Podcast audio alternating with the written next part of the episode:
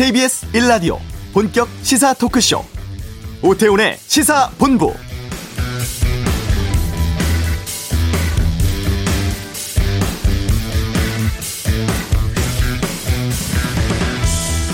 서울시장 보궐선거에 나선 민주당 박영선 후보와 국민의힘 오세훈 후보 어제 티비 토론이 있었습니다. 여야 양자 구도가 만들어진 후 열린 첫 토론이었고 늦은 밤 편성이었음에도 서울 시청률 칠 퍼센트가 넘는 높은 관심 보였는데요. 선거 관련 주요 쟁점 놓고 일진 일퇴 난타전 벌였습니다. 박영선 후보는 오 후보의 내곡동 땅 의혹과 관련해서, 오세훈 후보는 문재인 정부의 부동산 실정에 대해서 주로 공세를 폈고요. 뭐 거짓말이다, 흑색 선전이다 하면서 여야 모두 토론 결과에 대해서 아전 인수식 논평을 내고 있는데요.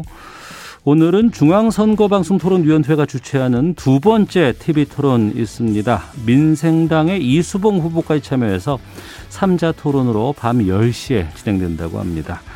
오태훈의 시사본부 이 부 정치와 두 시간에 첫 티비 토론, 또 보궐선거 관련한 여야의 입장과 상황 등에 대해 살펴보는 시간 준비하겠습니다. 주말 사이에 미얀마 상황이 몹시 안 좋았습니다. 희생자도 많았고 군부의 탄압도 거세지고 있는데요. 잠시 후 이슈에서 현장 연결해 좀 알아보겠습니다. 수감 중인 이재용 삼성전자 부회장의 프로포폴 투약 관련 검찰 수사심의 관련은 양변의 이열절에서 살펴보고요. 권영재 차차차 신차 관련 소식 살펴보겠습니다. 오태훈의 시사본부 지금 시작합니다.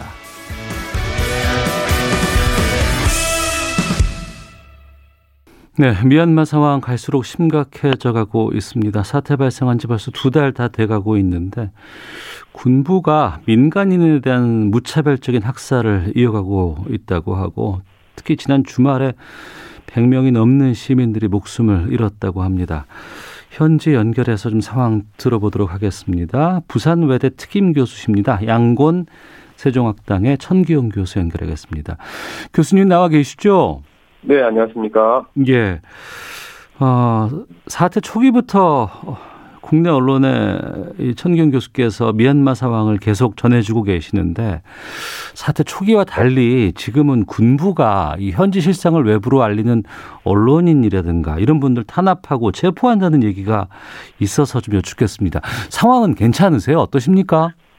네, 어, 말씀대로 이제 언론인들이 계속 체포되고 있는데요. 네. 어, 뭐 저도 좀 우려되는 부분이긴 합니다만은, 뭐 일단 저도 여기서 미얀마 학생들을 가르치는 교사 입장에서 네. 제가 할 수 있는 부분까지는 최대한 하는 게 맞다고 생각해서요. 네. 네, 일단은 아직은 괜찮습니다. 어, 우리 대사관과는 계속 연락 주고받고 계시는 상황이시죠? 네네, 공관하고는 계속 연락 주고받고 있습니다. 예, 예. 아이고, 좀 안전하게 좀 계셨으면 좋겠다는 생각이 좀 들고요. 상황 좀 여쭤보겠습니다. 그, 지난 주말에 뭐 백 명이 넘는 무고한 시민들이 목숨을 잃었다고 하고, 시민들이 그 저항의 날이라고 불렀다고 하는 그날의 상황을 좀 알려주세요. 네, 어, 지난 이십칠일 토요일입니다. 그날이 이제, 어, 미얀마 국군의 날 행사가 있었는데, 네. 어, 국민들이 이 행사를 좀 저지하기 위해서, 음. 어, 국민들 입장에서는 이것을 시민 저항 운동으로 규정을 하고, 어, 전국적인 걸기가 있었고요. 예. 이 진압 과정에서 전국적으로 많은 희생자가 나왔는데, 우리 한국에는 알려진 바로는 뭐 에이에프피나 로이터 통신 통해서는 백십사 명이 사망한 것으로 전해지고 있는데, 네. 제가 어제 어, 저녁에 어, 여기 미얀마 나우라고 하는 현지 매체에서 집계한 내용을 보면 네. 재집계가 됐는데요. 어, 이십칠일 하루만 백육십구 명이 사망했다라는 소식이 전해지고 있습니다. 어, 그러니까 현지 방송이나 언론에서도 이 상황들을 좀 잘 보도는 하고 있습니까? 아, 일단 지상파 뭐 군영 방송 매체는 이제 이런 사실들을 이제 전혀 알리지 않고 있고요. 예. 어, 시민들을 지금 이미 폭도로 규정하고 있기 때문에 음.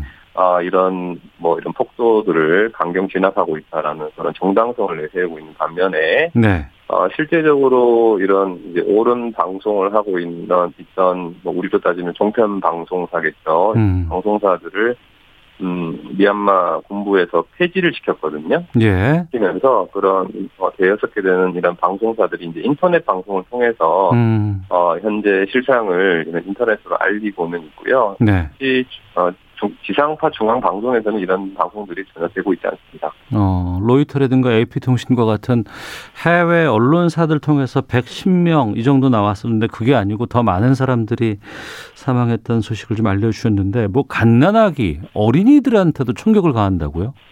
네, 맞습니다. 그 이십칠 일 날 이제 네 명의 유아와 어린이들이 이제 희생됐다고 나오고 있는데요. 아이고. 십 대 유아의 경우에는 은경 이촌 그 고무탄에 눈을 맞아서 이제 실명이 됐다라는 그런 소식도 있었고, 뭐 오 세 어린이, 칠 세 어린이, 십삼 세 어린이들이 뭐 집안이나 또는 집 앞에서 놀다가 아, 군경의 총격으로 희생된 내용들이나 사진들이 에스엔에스 통해서 올라오고 있고요. 현지 매체들 통해서도 계속 나오고 있습니다. 시위는 계속 되고 있습니까? 간간이 그 화면으로 좀 접할 때 보니까 거리에 사람이 없는 경우가 꽤 많이 있더라고요. 네, 맞습니다. 그 삼월 십삼일하고 십사일날 양곤에서 또 이틀 동안 백 명 넘는 사망자 발생하면서요. 그때 사실 양곤에 거의 뭐 이제 군부가 뭐 대청소라고 할 정도로 심하게 이제 탄압이 있었고요. 그때까지는 도로에 뭐 바리케이트나 이런 것들이 아, 이제 쳐져 있었는데 제가 살고 있는 거주지 근처에서 그랬는데 네. 십삼 일, 십사 일 이후에 이제 진압이 강경하게 일어나면서 그때도 많은 시민들이 이제 희생되면서 어, 군경에서 뭐 이런, 어, 장비를 동원해서 이런 것들을 다 치웠는데요. 네. 그래도, 어, 간헐적으로 지금 발생하고 있고, 어제 같은 경우는 양곤의 동남쪽 지역에 이제 사우스 다곤이라고 하는 지역이 있는데요. 거기서 또 시위가 거세게 일어났는데, 어, 그쪽 지역만 집중적으로, 어, 군경이 투입이 돼가지고요. 음. 심지어는 뭐 알피지라고 부르는 유탄 발사기까지 동원해서 수류탄을 던지고, 해서 그쪽 지역에서만 지금 밤새 열두 명의 사망자가 나왔다고 현지 매체가 보도하고 있습니다. 네. 그런 그 자신들의 국민들을 향해서 총뿌리를 겨누고 수류탄까지 던지는 그런 유혈 참사가 발생할 때 군부 지도자들이 그 군 국군의 날 맞아서 뭐 호화 파티 열고 턱시도 입고 뭐 이런 거 했다고 지금 보도가 나오고는 있습니다. 현지에서도 이런 소식을 접할 수 있습니까? 네. 어 사실 이제 오히려 이제 야간에 그날 그 국군의 날 행사 끝나고 턱시도를 입고 이런 야간 만찬을 했다는 부분들이 오히려 지상파 정부 매체에서 방송을 하더라고요. 뭐 그래요? 자신들의 어떤 자만심이나 자신감을 좀 보여주기 위해서 그런 것 같은데, 어, 어, 그 시간대에 사실 전국 각지에서도 계속 총격 발포로 인해서 많은 시민들이 희생되고 있던 시간대였거든요. 예. 어, 이런 부분들 때문에 아마 국민들이 봤을 때는 어, 아마 도를 넘은 행동으로 해서 상당히 아마 분노를 했고 지금도 그런 분노의 표출이 뭐 양곤 곳곳이나 또 지방에서는 지금 많이 또 어, 골비를 하는데 또 원인이 되는 것 같습니다. 어, 그런 상황이라 그러면 군부가 달라질 거라든가 아니면 어. 시위가 좀 많이 거세져서 군부가 위축된다거나 이런 상황은 아닐 것 같네요. 네, 그렇죠. 뭐 군부는 자신들의 권력을 유지하기 위해서 이미 쿠데타를 감행을 했던 거고, 음. 이 쿠데타의 정당성에 대해서 초기에는 국민 설득이 좀 가능했다고 판단했던 것 같은데요. 네. 어, 이하고 반대로 이제 국민 저항이 계속 거세지고 있고, 어, 이 사태의 참혹함과 심각성이 지금 해외로 그대로 보도되고 있지 않습니까? 네. 이런 것들이 아마 좀 부담이 될 것 같은데. 어, 이런 쿠데타의 원인을 문민 정부의 정치적 비리 행위로 간주를 했기 때문에 음. 이것을 지지하는 국민들의 저항을 지금 불법이나 이제는 폭도로 규정을 해서 계엄령까지 선포를 했다는 거죠. 예. 어, 계엄령을 선포하면서 이제 전시 상황으로 간주를 하고 어, 이제 총기를 사용한다거나 총격을 한다거나 말씀대로 수류탄을 던진다거나 어, 이런 상황들이 지금 발생하고 있는 것 같습니다. 네, 지난번 인터뷰 때 천 교수께서 이런 말씀해 주셨어요. 미얀마의 임시정부가 세워졌고 소수민족 여러 조직과 연대해서 어, 실질적인 방위군, 뭐 내전하겠다고 발표를 했다고 하는데 지금 그 상황은 어떻게 되고 있습니까? 네, 정확히 이제 삼월 십칠일 날 그 이제 임시정부 개혁인 연방의회 대표위원회에서 어, 부통령이 이제 발표를 했었죠. 내전을 벌이겠다라고 어떤 시사를 하고 이런 발표를 했는데, 그 이런 발표와는 다르게 이제 소수종족 무장단체에서 발표하는 성명들을 보면은, 네. 어, 내용이 이제 주된 내용이 현재 지금 억압받고 있는 국민들 편에 서서, 어, 저항을 하겠다. 이런 내용은 있지만 그 임시 정부와 연합하겠다는 내용이 아직 좀 없다는 것이 조금 여전히 내부에서 좀 이해관계가 조금 충돌이 좀 있지 않는가라고 하는 좀 우려되는 부분들도 있고요. 예. 저기 며칠 전부터 지금 뭐 미얀마에서 가장 큰 소수 종족 무장단체인 카렌 민족 연합군이라고 하는 케이엔유, 그다음에 이제 까친 독립군이라고 하는 케이아이에이가 있습니다. 이런 소수 종족 무장단체가 지금 지방에서 무력 행동을 시작을 했거든요. 네. 어 이것을 개시하긴 했지만은 또한 또 이게 각자 독립적인 활동 양상이 나타나고 있어서 어 일단은 전반적인 현재 미얀마의 그 소수 종족 무장단체가 한 열네 개 정도의 무장단체가 있습니다. 근데 지금 이제 조금 서서히 이런 활동들이 나타나고는 있는데요. 네. 어, 현재까지는 뭐 이런 연방의회 대표위원회 임시정부와 함께 연합해서 한다라고 아직 발표되는 부분들이 없어서 어. 어, 이런 부분들이 조금 우려가 되고 좀 아쉬움이 좀 있습니다. 예.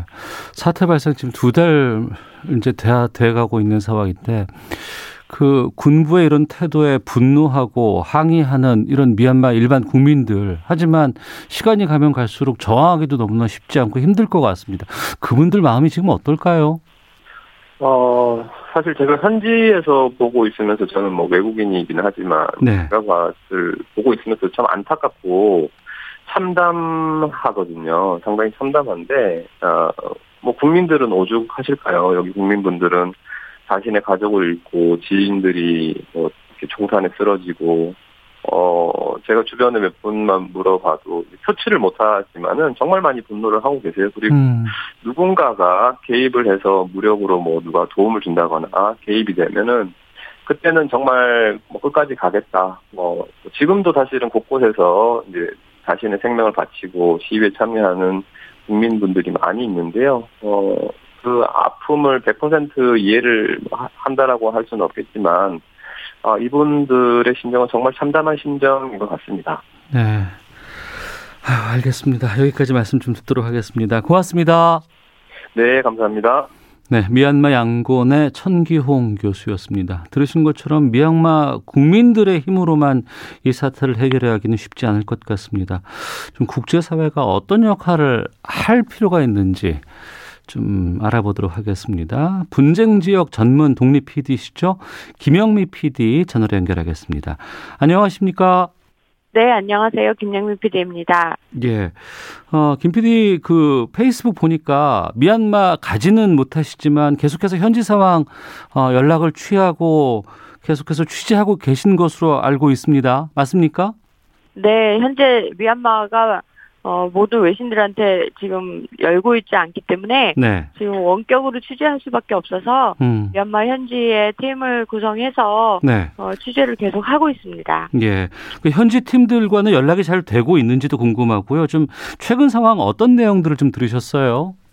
네, 지금 현재 인터넷이 굉장히 아, 사정이 안 좋아서 때로는 인터넷이 연결이 안 되고 또 그 인터넷 케이블 박스라고 하는 걸 뭐 군인들이 계속 파괴하고 다닌다고 합니다. 어. 그렇게는 안, 뭐 저희가 그래도 어 가능한 연결을 해서 현지 상황을 좀 들으려고 노력을 하고 있고요. 예. 그리고 어 토요일 날 국군의 날 같은 경우도 굉장히 사상자가 많았잖아요. 예예. 그래서 시내 곳곳에서 사상자 업데이트라든지 그런 것들을 현지 그 기자들이 열심히 취재를 했고 음. 그 와중에 에, 또 어, 다치기도 하고 그랬지만 어, 생생하게 현지 소식을 들을 수 있었어요. 네, 그 현장에서 취재하시는 분들의 건강이라든가 안전 같은 것들은 어떻게 좀 챙겨볼 수 있을까요? 네, 어제도 두 명의 저널리스트가 잡혀갔는데요. 아이고. 그, 그래서 어, 그런 신변의 위험이 굉장히 많습니다. 지금 미얀마 군부가 어떻게든지 미얀마 소식이 바깥으로 나가지 않도록 총력전을 기울이고 있어서 예. 핸드폰이나 노트북을 다 숨기고 다닐 수밖에 없어서 집 안에서도 특정 지역에 숨기고 또 밖에 나갈 때는 핸드폰을 들고 나가지 않고 음. 그렇게 하면서 취재를 하기 때문에 굉장히 위험한 상황이죠. 네, 두 달째 다 돼갑니다. 초반과 달리 상당히 진압의 강도도 높고 어, 또 군부의 행태도 어떻게 국민들한테 이럴 수 있을까라고 할 정도인데 군부들 왜 이렇게까지 강경하게 이렇게 국민들에게 어, 탄압을 할까? 어떻게 보세요? 네, 미얀마 군부는 정당한 방법으로 정권을 얻은 게 아니라 쿠데타라는 비정상적인 방법으로 지금 정부를 접수한 상황이잖아요. 네. 그래서 국제사회에서 이 정부를 인정받으려면 국민으로부터 지지를 받는 것이 가장 중요한 거죠. 근데 국민들이 지금 시위를 나와서 저항을 하고 있는 입장에서 군부는 제일 중요한 게 국민의 저항을 꺾어야 되는 거고, 음. 그럼으로써 국제사회로부터 본인들이 미얀마의 정부라는 공식적인 직함을 얻어야 되는 거예요. 네. 그러려면 가능한 시위를 진압할 수 있는 모든 방법을 동원해야 되는데, 옛날에 샤프란 시위 때처럼 그렇게 군인이 출동해서 전부 그 무력 발사를 해서 뭐 천 명 이상 한꺼번에 죽이고, 그렇게는 지금은 할 수 없다는 걸 알고 있습니다. 어. 그래서 가장 약한 부류들, 아이들이라든가 뭐 이런 여성이라든가 이런 부류들을 소프트 타겟으로 노려서 어, 공포스러운 작전을 하면서 어. 심리를 위축하게 만드는 거죠. 시위에 나오지 말라는. 예. 그런 심리전을 구사하고 있다고 보여집니다. 어. 그렇게 해서 어, 미얀마 정부로서 인정을 받으려는 노력으로 보여집니다. 예. 그런 군부에 맞서서 미얀마 임시정부가 세워졌고 어, 뭐 소수 민족과 연대해서 어, 군대를 그러니까 방위군을 만들어서 이제 저항하겠다고는 하는데, 이런 상황들은 어떻게 보세요? 사실 그 임시정부라고 하지만 원래 정부였잖아요. 예. 그래서 이 사람들이 그전에는 소수민족에 대한 인식이 부족했고 그들과 연대하지 않았었어요. 음. 근데 이번 계기로 소수민족과 연대를 해서 그런 무장 활동을 하겠다고 공식 그 표명을 했고, 또 미얀마군을 잇따라 공격하고 공세를 강화하고 있는데요. 사실 이게 어, 어떤 면에서 조금 우려스러운 부분들이 있는 거죠. 그 내전 형태로 계속 가게 되면, 제가 이런 형태를 본 적이 있는데 시리아에서 비슷한 걸 본 거예요. 예. 그래서 시리아 내전이 십 년 가까이 된 이유 중에 하나가 서로 이렇게 무장 공방이 오래됐을 경우에 음. 에, 이게 내전 형태로 치닫게 되면 시간이 오래 갈 수밖에 없다는 거죠. 네.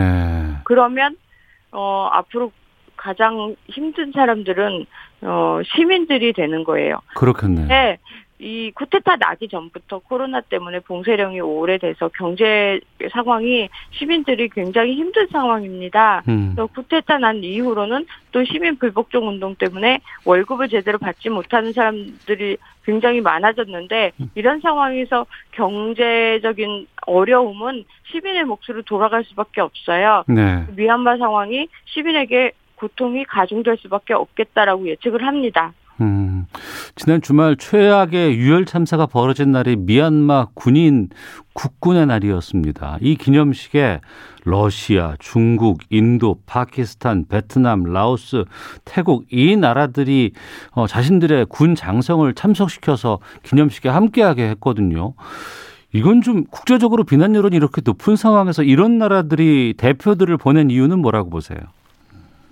사실 전 세계 나라가 백구십여 개 나라가 되는데, 이 중에 겨우 여덟 개국을 기념식에 출연을 시켜서 음. 그 미얀마 국군의 날을 기념을 했다는 건 사실 굉장히 그 초라한 거죠. 사실. 어. 어, 그리고 자신들의 편이 요만큼이다라고 보여주는 건, 어, 물론 일 개국이라도 더 자기네들 편이 있다라는 걸 보여주는 건 미얀마 군인들한테 중요한 일일 수 있겠지만, 제가 봤을 때는 여덟 개국밖에 안 보여지는 이런 초라한 기념식이라고 보여지는데요. 네. 여기에 간 그 나라들도 어느 정치적 계산이 좀 있었겠지요. 음. 그렇지만, 어, 앞으로 미얀마 군부가 국제적으로 인정받지 못한 군대이고 정부로서 초청을 받은 게 아니라 군대로서 받은 거기 때문에 네. 국가적인 어떤 위상으로 받은 거는 좀 아니라고 생각을 해요. 어. 그래서 이것 또한 서로의 정치적 계산과 물밑에서 어떤 음, 그 말이 오가지 않았나라는 생각이 들고, 예. 실제적으로 정치적으로 앞으로 이런 것들이 큰 영향을 미칠까라는 거에서 전 회의적인 생각을 하고 있거든요. 어. 하나 그날 벌어졌던 최악의 유혈 참사가 전 세계적으로 알려졌기 때문에 네. 사실 이런 퍼포먼스를 했다고 해서 미얀마 군부가 더 많은 정치적인 우월을 차지했다고 보여지기는 힘듭니다. 음.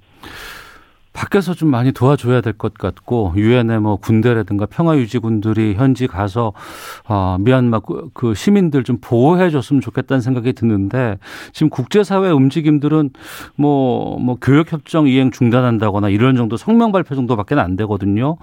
좀 현재 이런 국제사회 대처들이 미얀마 사태를 해결할 수 있다고 보십니까?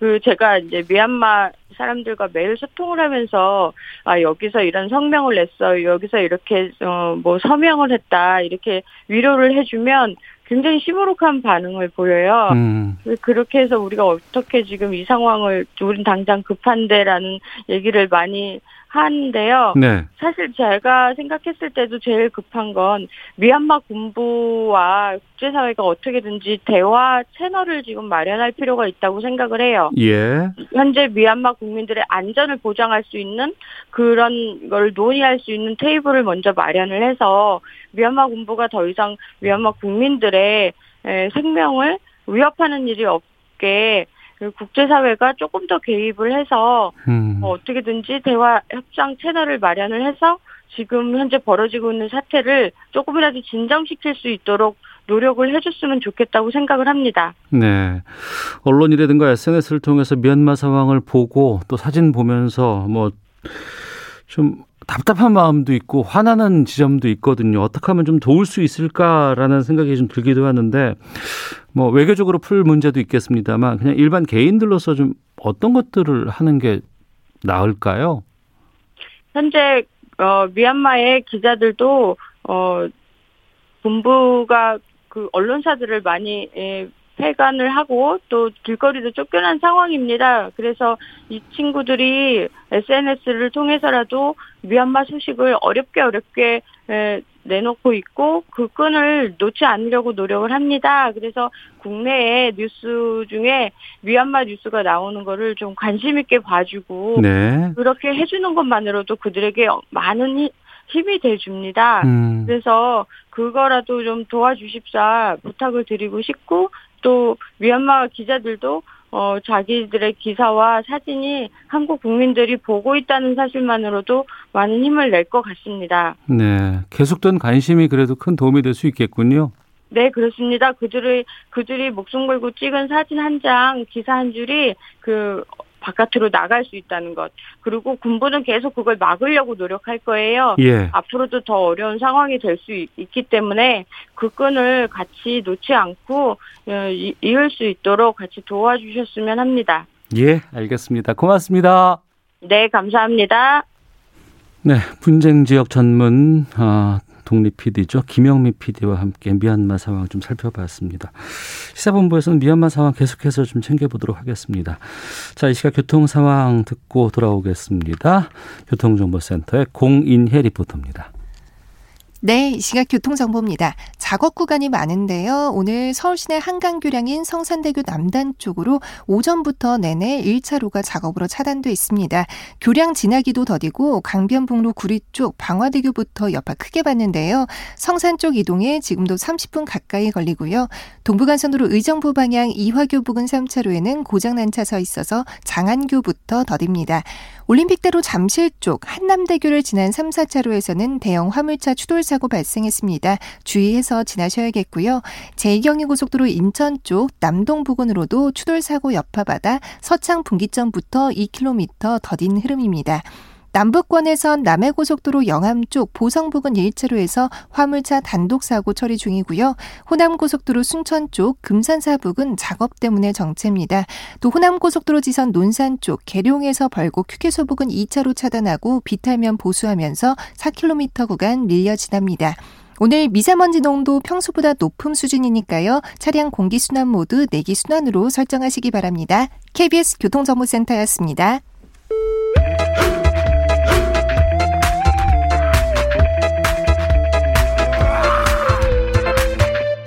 오태우래 시사본부.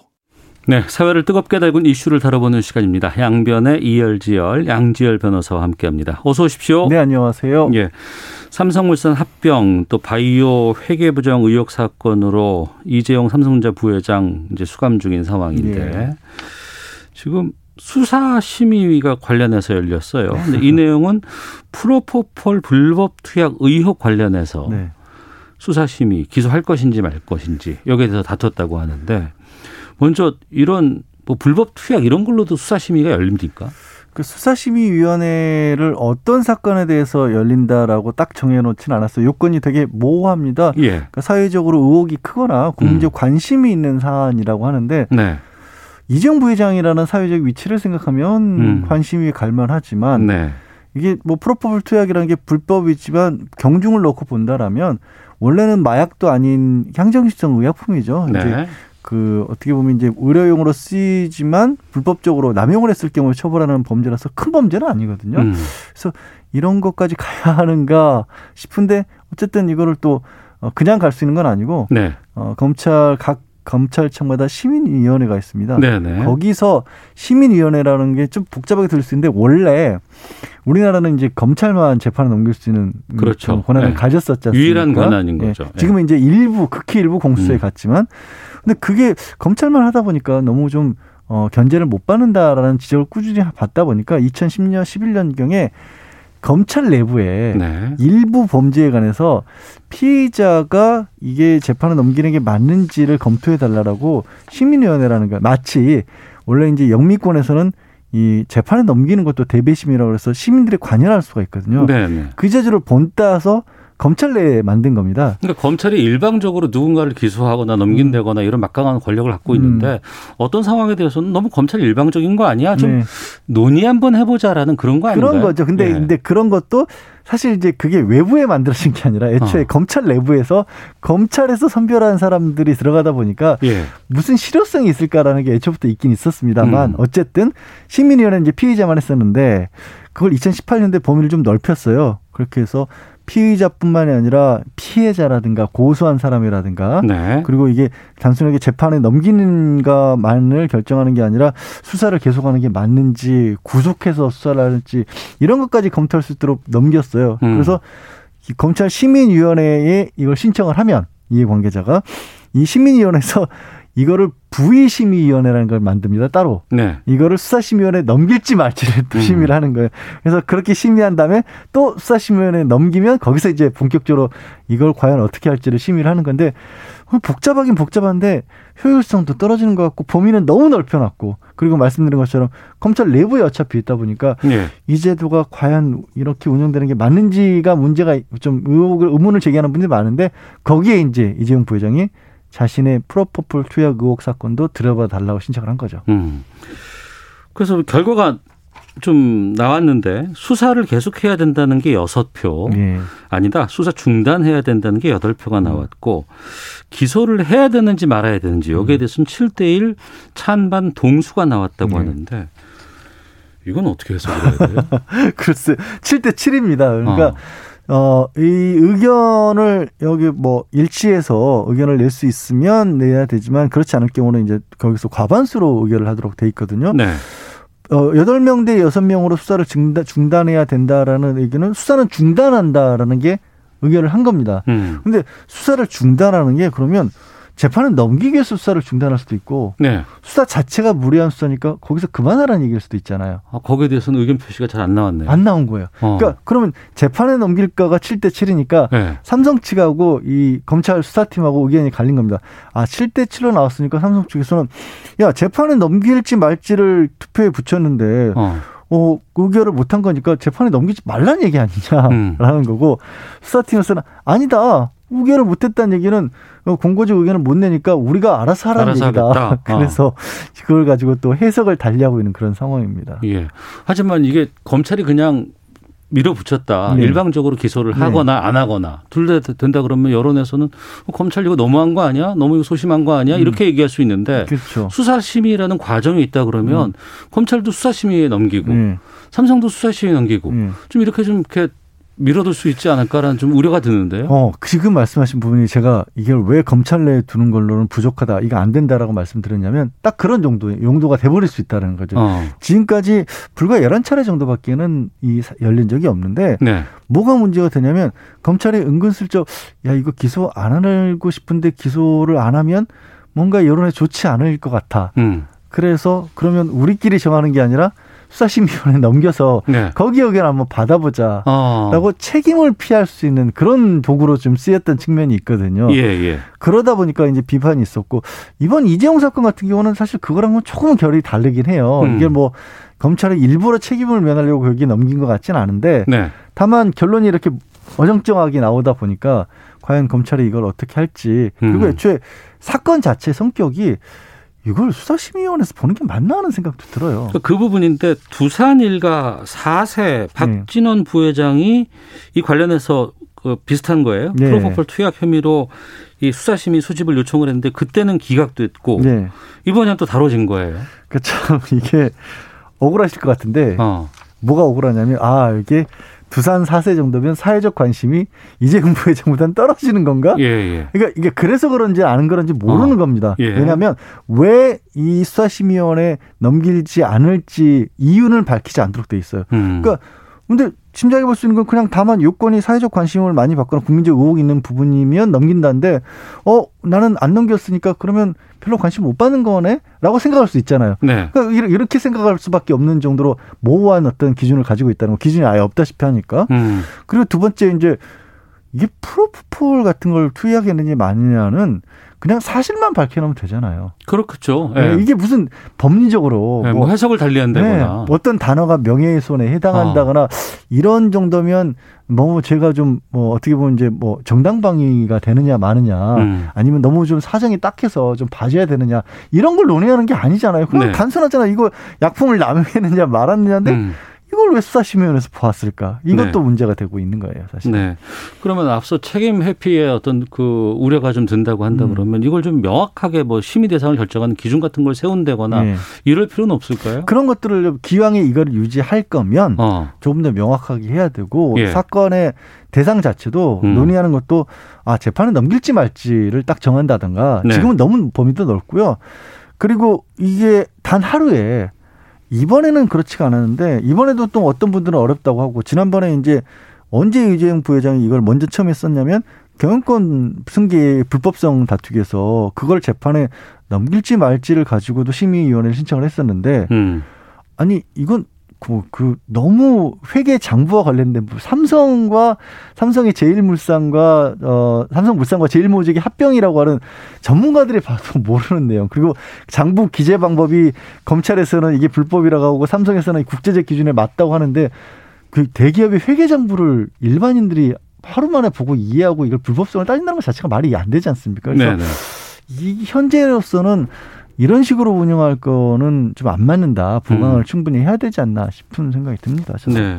수사심의에서는 어떤 한쪽으로 뭐 결과가 나오진 않았어요. 네. 그러면 기소는 어떻게 전망하세요? 저는 수사팀에서는 사실관계만 따지는 거라서 음. 할 것 같아요. 그리고 네. 그렇기 때문에 수사팀에서도 이게 저기 심의위원회에서 결정을 명확하게 낸 것도 아니기 때문에 음. 우리로서는 어차피 이게 강제 효력은 없고 권고적 효력인데 네. 결론도 못 내렸으니 우리가 이걸 기소 안 할 이유가 없다라고 음. 볼 것 같고요. 어, 이미 이제 이천십구 년도에 그 문제가 된 병원에 병원장하고 직원들은 처벌을 받았어요. 네. 어, 그리고 게다가 이재용 부회장 같은 경우는 이제 뭐 사실인지 아닌지 재판을 받아봐야겠지만 또 다른 곳에서 투약을 한 거 아니냐 의혹도 또 불거졌거든요. 음. 재판에 아예 안 넘기기는 어렵지 않을까 싶습니다. 프로포폴 투약 혐의는 지금 법원에서 어떤 판결 나왔습니까? 그동안은? 그 지금까지는 뭐 이렇게 마약류 중에서는 그렇게 무거운 범죄는 아니기 때문에 음. 어, 다른 동종 범죄 전략이 없을 경우에는 실형까지 가는 경우는 거의 없고요. 벌금형 네. 정도. 어, 혹시 동종 전략이 있더라도 집행유예 정도. 왜냐하면 뭐 더 심각한 마약들이 있지 않습니까? 원래부터 음. 마약인 것들. 이런 것보다들은 이제 전력이 없을 경우에 그렇게 높게 처벌하진 않았죠. 하지만 지금 수감 중인 상황에서 이게 또 가중이 될 수는 있을까요? 그럴 수는 있죠. 어. 어, 그럴 경우에는 어쨌든 범죄 항목이 하나라도 늘어나게 되는 게 예. 이재용 부회장 입장에서는 좋을 건 전혀 없죠. 다른 사람들하고는 좀 상황이 다르죠. 이것만 가지고 재판받는 게 아니라 음. 뭐 지금 승계 불법성 여부 그거는 저기 자본시장법 위반 같은 경우는 굉장히 무겁게 처벌받거든요. 예. 그러니까 어, 뭐 하나라도 더 덜고 싶은 심정은 또 이해는 갑니다. 알겠습니다. 예. 자, 양변의 이열지열 지금까지 양지열 변호사와 함께했습니다. 고맙습니다. 네, 고맙습니다. 예, 잠시 후 이 부 정치와트 준비되어 있는데요. 어제 있었던 어, 박영선, 오세훈, 오세훈, 박영선 후보의 티비 토론회 좀 얘기 들어보도록 하겠습니다. 권영주 차차차 주목받고 있는 신차 알아보겠습니다. 이 부로 가겠습니다.